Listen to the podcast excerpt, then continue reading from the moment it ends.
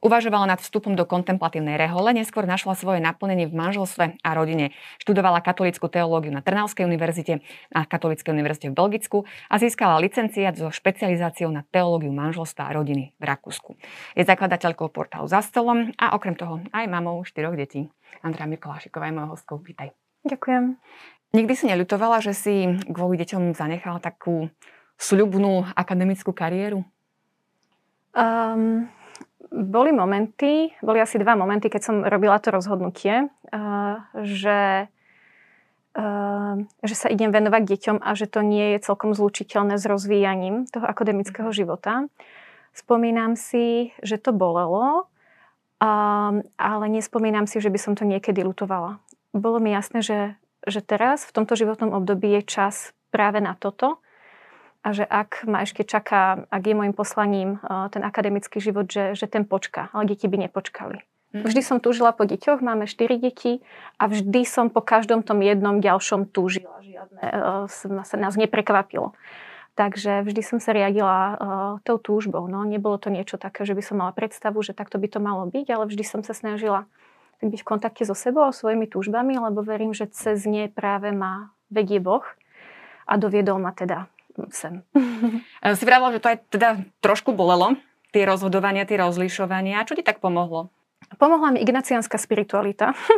ja som vďačná, že som študovala 6 rokov u jezuitov na e, Teologickej fakulte Trnavskej univerzity.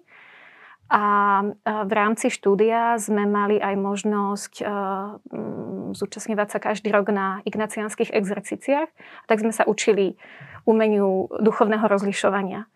Takže vždy, keď som robila nejaké rozhodnutie, tak, eh, tak, eh, tak som ho teda rozlišovala, eh, čo urobiť a, a prichádzalo, to rozhodnutie prichádzalo na základe nejakej takej jasnosti vnútornej, že, že som cítila, že v tomto rozhodnutí mám pokoj, že hoci bolí, že tie emócie sa búria, ale hlbšie, na tej hlbšej úrovni bytia, než, než je tá emocionálna, som cítila pokoj a také, také dosadnutie, že, že áno, toto je cesta.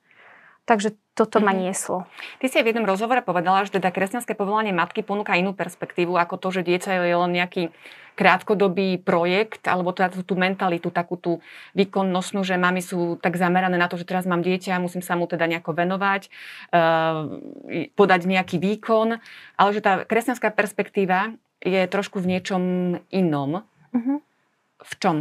Ja som bola veľmi pod vplyvom um, um, toho mainstreamu materského tých posledných rokov, že prešla som si všetkým uh, spoločným spáním, dojčením a nosením až, do, až na dno svojich síl, uh, čo sú v zásade v podstate dobré veci, ale tým, že my sme boli, uh, náš najstarší syn má 10 rokov a my sme boli tá prvá generácia mám, ktorá začala o týchto témach čítať, ešte tak akoby nereflektovanie. Že vidím, že už dnes, dnešné mamičky, také mladšie, um, už v tejto téme, že čo je dobré pre dieťa, majú viac aj seba. Že čo je dobré aj pre mhm. mňa. Že, že počúvam aj seba. A my sme mali, my sme počúvali hlavne o, o tom, čo je dobré pre dieťa, tak niekedy som šla cez, uh, cez svoje hranice a bol to, bol to vývin uh, niekoľkoročný, kým som sa tak uh, v tom našla a učila učila sa starať o naše deti, vychovávať ich, naplňať ich potreby a zároveň byť v kontakte so svojimi a hľadať aj naplnenie mojich vlastných potrieb. A prišlo to, prišlo to už pri tom prvom dieťati? Lebo asi aj to rozhodnutie mať potom Aha. ďalšie, ako s tým dosť súvisí. Zlomové to bolo pri treťom dieťati.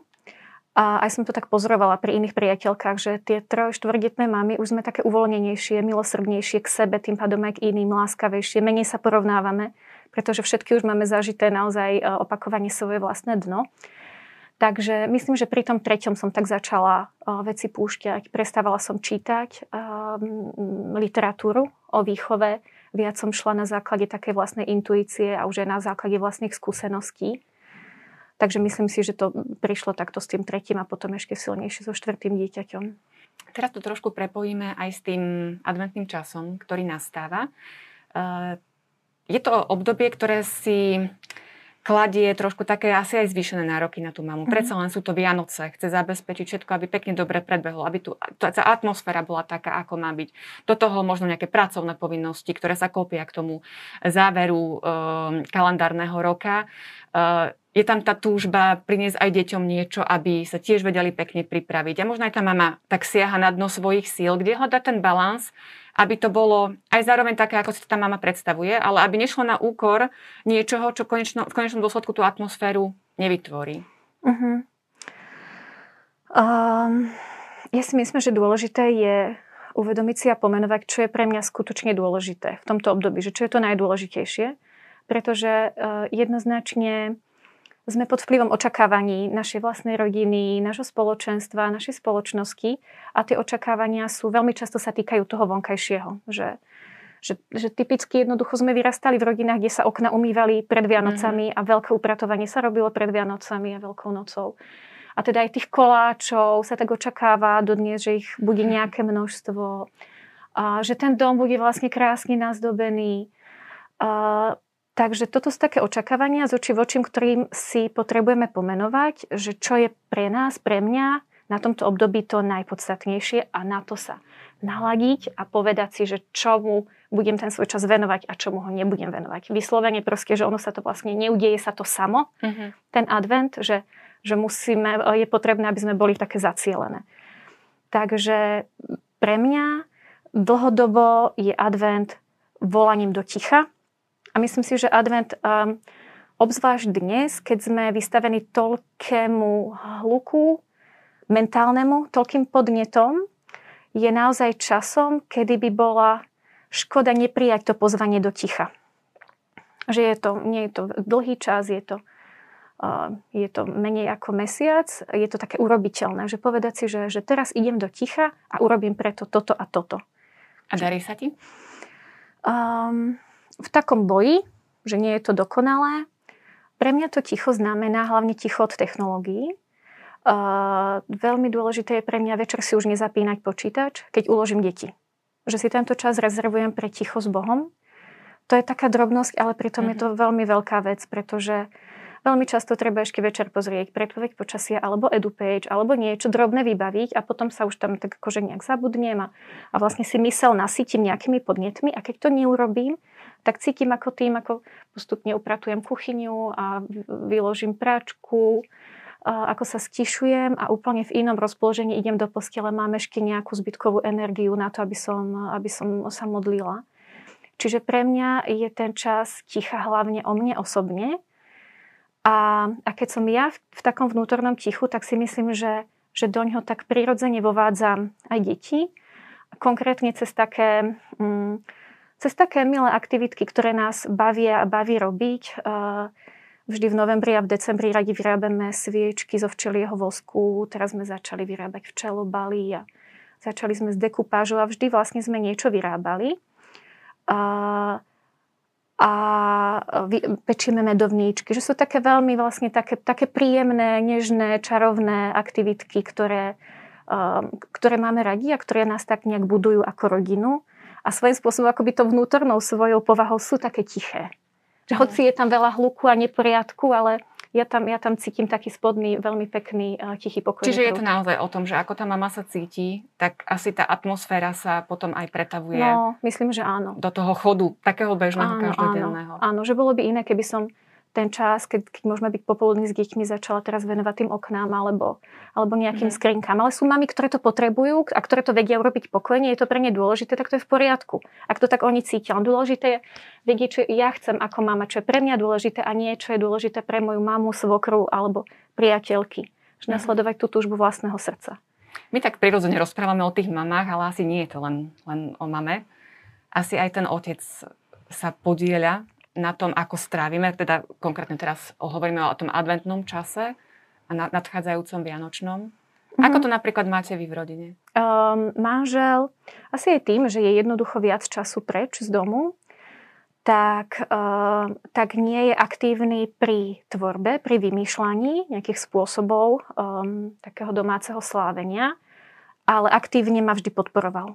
Čiže toto mi príde dôležité, že Mimochodom, teraz som čítala v jednej esej uh, Edith Stein o žene, že, um, že žena je tá, ktorej prirodzene prislúcha tá uh, mravná náboženská výchova v rodine. To je také zaujímavé, mm-hmm. hej, že, že nepíše o tom, že muž ako kniaz rodiny by to mal zastrešovať, píše, že je to žena. Um, uh, ja, ja vnímam ako dôležité, aby muž nehádzal polena žene pod nohy, aby ju neznevažoval, aby to neofrflával, to, s čím ona prichádzala, aby jej bol podporou, oporou. A keď dokáže byť ešte aj taký aktívny, že teda on je ten, kto večer povie, že poďme si teraz prečítať z toho Božieho slova, poďme sa teraz pomodliť, tak to je ešte silnejšie. Poďme k nejakým konkrétnym aktivitám. Aj si nám priniesla názorné ukážky, to, čo, čo možno uh, v advente robiť s deťmi.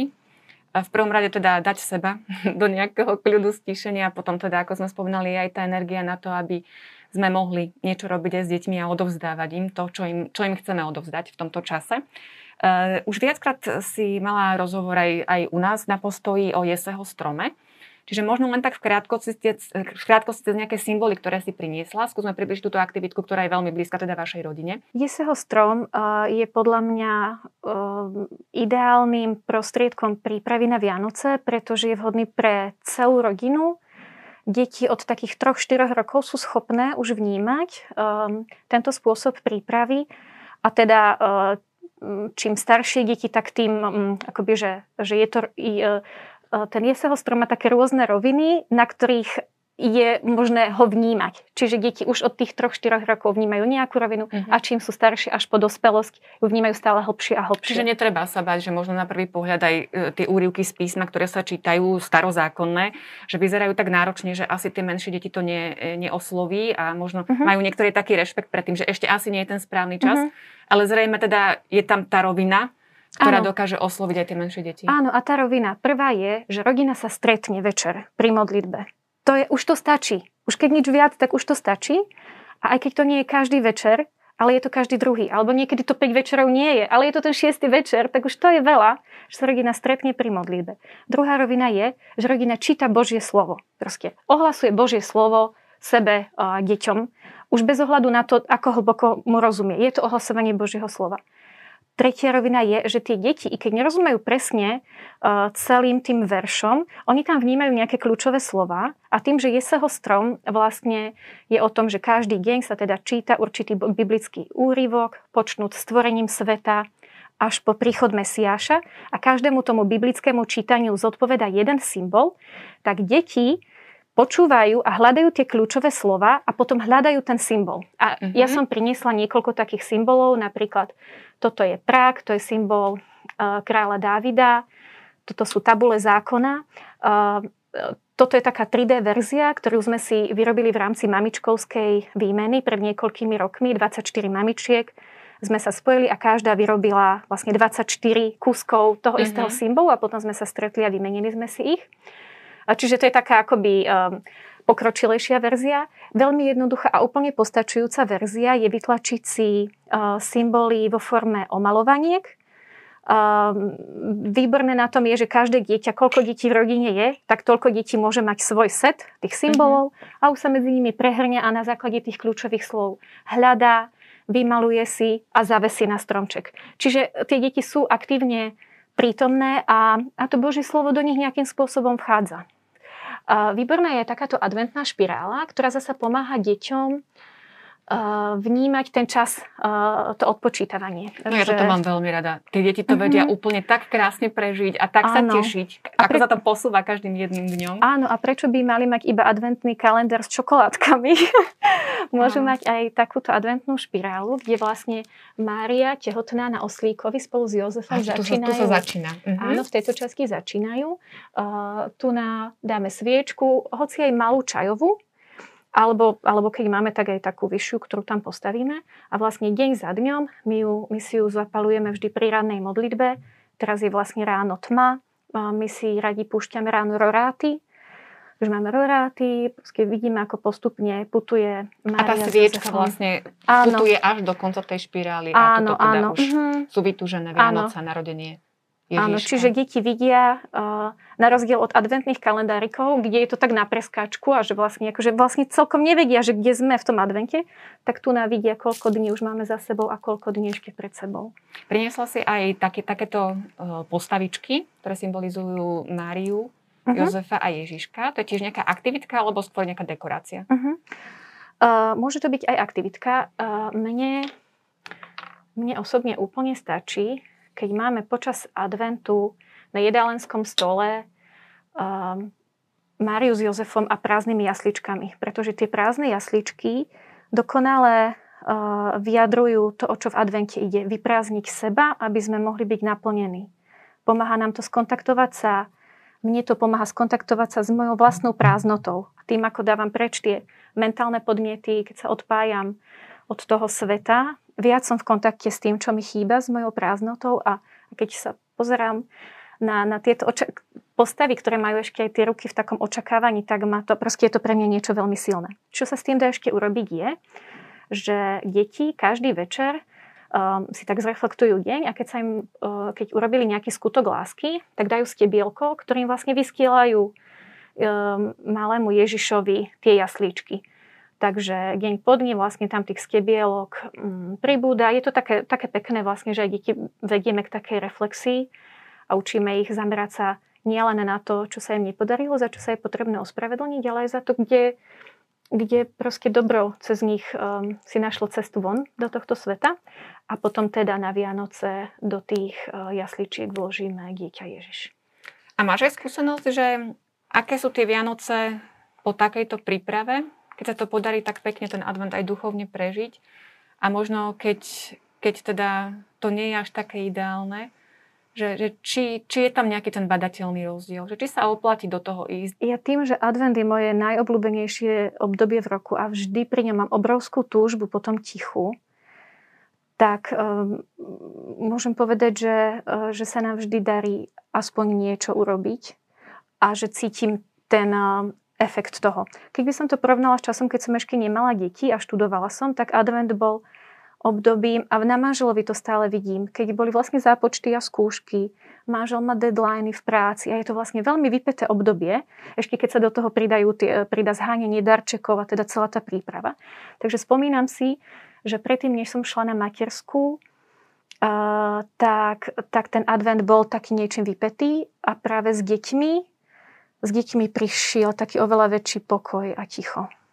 Moja taká osobná skúsenosť, ktorú mám pri takýchto aj adventných aktivitách a ktoré ma tak naozaj veľmi motivujú k tomu, je, že tak ako keby dlhšie sa prežívajú tie Vianoce. Že pokiaľ ten advent nie je taký mm-hmm. tou prípravou, tak zrazu je štedrý večer, možno ešte prvý sviatok, druhý sviatok, Vianočný. Mm-hmm. Potom sa ako keby tak rýchlo vráti do nejakého toho všedného um, procesu, všedných mm-hmm. záležitostí a že ako keby to, to, to čaro mm-hmm. ako keby tak rýchlo vyprchá. Je podľa mňa pre nás kresťanov výzvou, naozaj sláviť celú e, vianočnú oktávu. Nie len tie prvé dva sviatky vianočné, pretože my sme vlastne od, e, od novembra masírovaní vianočnou atmosférou. Že od novembra tu je prekrásna výzdoba po mestách a nákupných centrách a všade, ale my ešte nemáme Vianoce. My sa pripravujeme, že my, e, my ideme do nejakej askézy a potom vlastne, potom vlastne potrebujeme aj pre nás rodine je toto ešte stále také hľadanie, že ako, ako slaviť celú tú vianočnú mm-hmm. oktávu. Snažíme sa to robiť napríklad tak, že naozaj veľmi silné sú, veľmi silné sú farby, že teda máme tú adventnú fialovú v modlitebnom kútiku, že ten, ten adventný veniec je jednoduchý. Proste mať nejakú strohosť na nejakom centrálnom mieste toho rodinného príbytku, ktorá, ktorá nám pripomína, že my ešte neslavíme Vianoce, my, sa ešte, my ešte sa pripravujeme, my sa vyprázdňujeme. A potom naopak, vlastne počas toho, tých Vianoc, vtedy urobiť tú vianočnú výzdobu, vtedy mať ten e, krásny vianočný stromček, vtedy priniesť tie koláče, že neviedať ich predtým. Áno, že... čiže ani ten vianočný stromček napríklad nemáte ešte nejako uh, pred Vianocami, dajme tomu týždeň, alebo čiže je to proste záležitosť, ktorá mm. patrí teda už vyslovne k tomu vianočnému obdobiu. My máme jeseho strom, uh, živý stromček, jedličku. Mm-hmm ten si kupujeme hneď na začiatku adventu a tie symboly vešiame priamo na ten stromčik, pretože mne to príde ako nádherný spôsob prepojenia toho vianočného stromčeku, ktorý inak vlastne nemá žiaden duchovný zmysel, s tým jeseho stromom. Mm-hmm. Čiže počas adventu na ihličnán vešiame jeseho symboly a potom v deň 24. ho dozdobíme mm-hmm. vianočnými ozdobami. Čiže aj to je taký taký, taký symbol, že tí deti tomu rozumejú, že doteraz sme sa pripravovali a teraz prišli Vianoce. No to je aj nejaký zaujímavý aspekt, ktorý si povedala, že naozaj ako venujeme tú e, pozornosť príprave na Vianoce, snažíme sa to tak uvedomovať, že naozaj je to dôležité obdobie.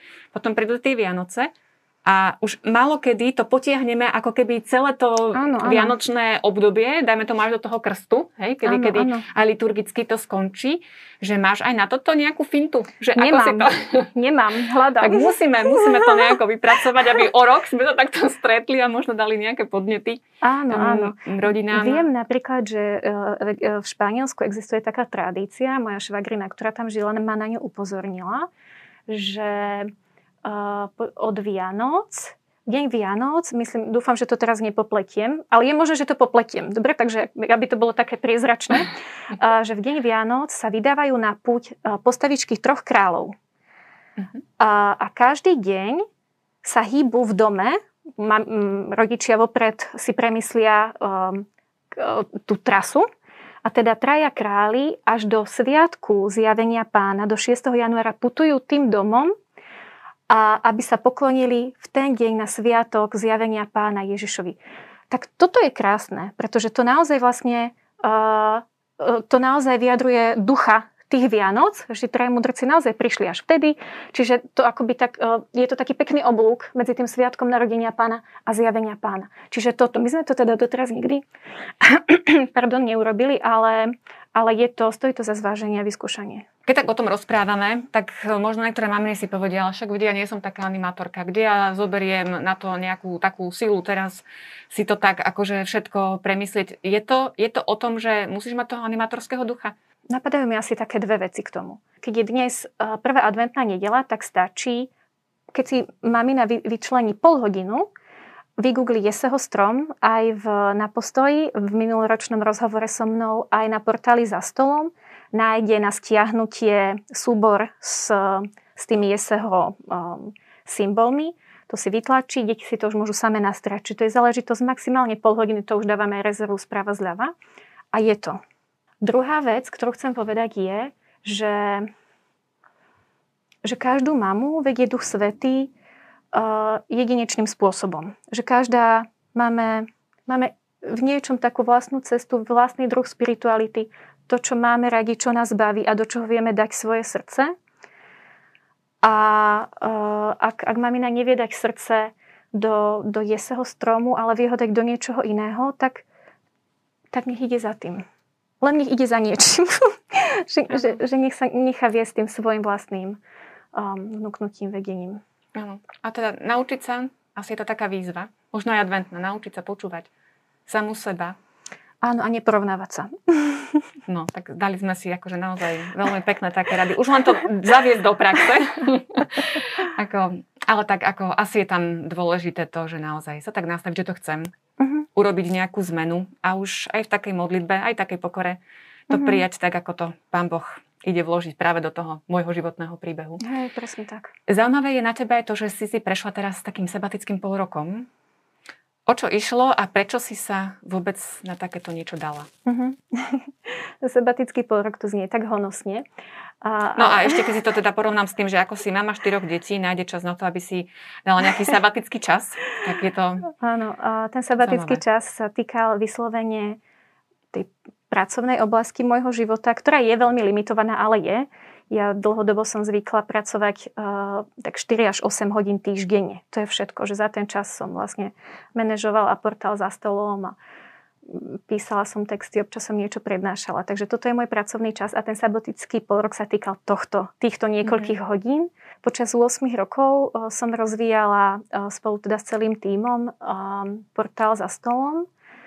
Bolo to veľmi pekné, tvorivé obdobie, ale uh, predovšetkým počas posledných dvoch rokov som už cítila, nieč, že niečo sa deje vo mne, niečo sa mení, niekam inde sa posúvam a potrebovala som ten odstup a nadhľad, aby som to, čo sa vo mne deje, tak nejak úprimne pochopila a pomenovala si. A ako sa to konkrétne dialo? Že, že stačilo len ako keby vystúpiť z toho pracovného mm-hmm. kolotoča a Áno. prestať na to myslieť? Alebo to mm-hmm. bolo aj nejaké cieľné aktivity, ktoré si si povedala, že že... Toto stačilo. Stačilo, že som, že som vystúpila z tých svojich uh, pracovných úloh a že som mala čas venovať sa niečomu inému, napríklad v tom čase. Že napríklad ma už dlhšie láka téma ženskej spirituality, tak som si začala čítať niečo k tomu. Uh, s priateľkou psychoterapeutkou sme vymysleli takú experimentálnu ženskú víkendovku, to nás stálo nejaké hodiny komunikácie, kým sme tak našli a naformátovali ten víkend. Absolvovala som. A nebola to práca? Bola, ale iná. No. Mm-hmm.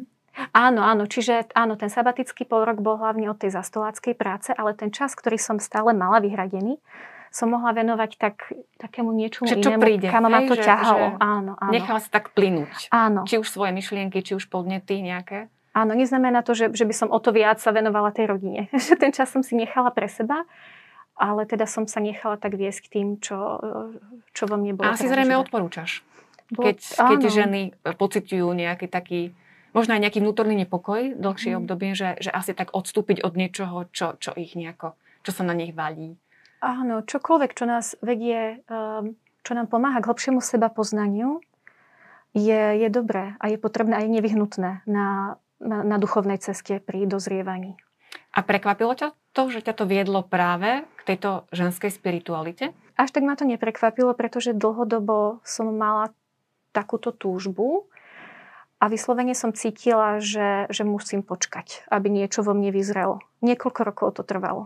Že som mala také pnutie, že niečo, niečo. Nevedela som čo a cítila som, že keby som si sadla a niečo vymyslela, tak by to bolo na silu. Mám pocit, že teraz prišiel ten čas. No a teda prečo práve tie ženy, prečo práve táto oblasť kresťanskej e, ženskej spirituality? Ono to súvisí asi um, tak ako všetky moje nejaké pracovné výstupy s mojim osobným hľadaním. Aj portál za stolom vlastne bol výsledkom môjho a nášho manželského hľadania, toho, ako vychovávať naše deti, ako, ako budovať vzťah medzi nami manželský. A, a tá ženská spiritualita, pretože je môjim osobným hľadaním úloha tela v, v takom procese zjednocovania s Bohom že pozorujeme aj na základe svojich teologických štúdí, že tá katolícka uh, spiritualita ženská je silná v niekoľkých témach, ako je napríklad dôstojnosť ženy, uh, povolanie ženy byť manželkou a matkou, um, jej úloha ženy v misijnom uh, pôsobení cirkvy, ale chýba nám téma verbalizovanie tém, ktoré súvisia s telom, s cyklickosťou žien, s tým, čo, ak, akú úlohu zohrávajú naše tehotenstva, pôrody, dojčenie pre ten proces nášho zjednocovania s Bohom. A je to tak preto, že tá naša spiritualita je, je, vychádza predovšetkým z, zo skúseností žien mystičiek, ktoré prevažne boli zasvetené. Čiže tieto témy, tieto témy oni neprežívali, nemohli ich tým pádom verbalizovať a tým pádom nám chýbajú. Uh-huh. A mhm. pozorujem aj vo svojom okolí, že potom máme tendenciu tak preskúmavať ezoterické zdroje alebo iné zdroje psychologické a hľadať to. A tak toto ma veľmi zaujíma, preto som sa vydala na cestu hľadania, čo máme v tých kresťanských zdrojoch. No a čo je dôsledkom toho, že nám to chýba? Tá odpoveď by asi mohla byť aj taká obsiahlejšia. Jedna vec, ktorá mi napadá ako prvá je, že že niekedy nám uniká ten potenciál, ktorý má uh, tento materský rozmer v našom živote. Potenciál tohto rozmeru, toho, čo sa deje s našimi telami, práve pre ten vzťah s Bohom. Že žijeme akoby v takej mnížskej spiritualite, že aj kým sme sa stali mámami, tak tak sme mohli chodiť veľmi často na svetú omšu viackrát týždenne alebo aj denne. Chodili sme na duchovné cvičenia, mali sme nejaký taký ten rytmus, hej, e, nejakú takú um, nejaký rytmus modlitby, e, duchovného sprevádzania, spovede všetkého. A to materstvo nám to veľmi často rozbije, pretože od bábetka nemôžeme tak ľahko odísť. Pretože sme také vyčerpané, že nedokážeme si ráno privstať, aby sme sa pomodlili a večer už nevládzeme sa pomodliť. A množstvo žien je z tohto frustrovaných a, a prežívajú sa akoby vzdialené od Boha. A ja sa domnievam, že práve vidieť ten potenciál, ktorý má toto životné obdobie pre duchovnú cestu ženy, je niečo, čo nám môže pomôcť ho jednoducho žiť a naplňať ho a sa, a sa v ňom nájsť a upokojiť sa v ňom. A to, a to už sa mi tu prepája práve aj s tým kontemplatívnym životom, ktorý ktorý je oveľa viac o Božej aktivite, než o našej. Že keď máme silu, tak sme aktívne a ideme do takého pôstu a takej výzvy a takej modlitby. Ale keď sme strašne vyčerpané, lebo práve s prepačením vraciame celé tehotenstvo alebo, alebo rôzne iné dôvody, tak aktivitu preberá Boh my ideme do pasivity a strácame kontrolu, vydávame sa Bohu a On on začína oveľa viac v nás pracovať, začína nás oveľa intenzívnejšie očiskovať. A my napredujeme oveľa viac aj v duchovnom živote, len to nevidíme. A keď nevieme, čo sa s nami deje, nevieme tomu dať svoje áno, búrime sa, tak strácame vlastne mm-hmm. ten možnosť z toho pre seba vyťažiť. A to je také krásne to prepojenie tej kontemplácie vlastne, čo som aj na začiatku spomínala, že si mala tú tendenciu, že chceš, a tá, takéto rozhodnutie si robila, že, že práve tá kontemplatívna rehola je niečo, čo je tvojim životným povolaním, nakoniec teda pán Boh mal iné plány mm-hmm. a že teraz tak krásne sa dá prepojiť zase možno v nejakej inej oblasti.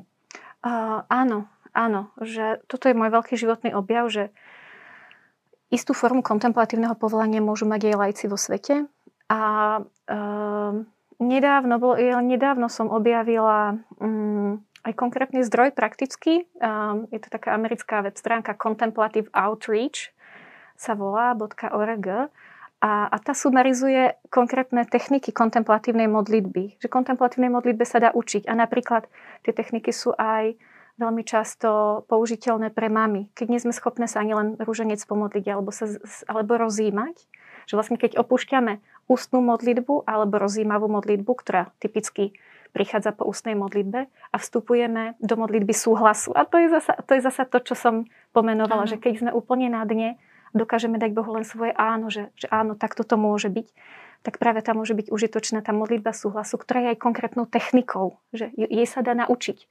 Um, čiže my potrebujeme viac kníh o tomto, viac prednášok, aby ženy vedeli, že, že na toto sa môžu obrátiť a toto môžu v tej v tom, v tom v tej, v stave tej svojej mizérie robiť.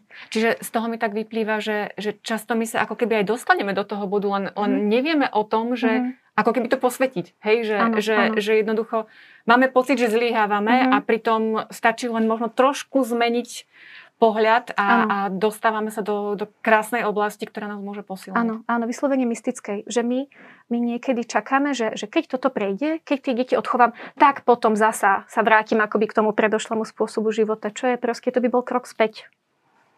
Úžasné, veľmi zaujímavé. tak držím palce. Ďakujem. aby sa to podarilo krásne rozvinúť zase do nejakého pekného projektu. A čo myslíš, že aj ten čas, trošku tie teologické štúdia naštartovať? Ako, uh, ako áno, to vnímaš? Áno. Lebo naozaj toto je tiež krásne prepojené s teológiou, čiže asi ťa to uh-huh. sprevádza aj počas toho materstva. Uh-huh, áno, áno. To vlastne jedným z výsledkov toho sabatického času rozlišovania je, že že som sa rozhodla e, dokončiť doktorát, čiže sa teraz pripravujem na príjmacie skúšky na doktoránske štúdium, v ktorom by som sa rada venovala práve téme ženy, tela, sexuality a, a, a úlohy teda tela v tom procese zjednocovania s Bohom. Tak prajeme veľa šťastia aj takého Božieho požehnania vo všetkých tvojich aktivitách a ďakujem za návštevu. Ďakujem veľmi pekne za pozvanie. Ďakujem.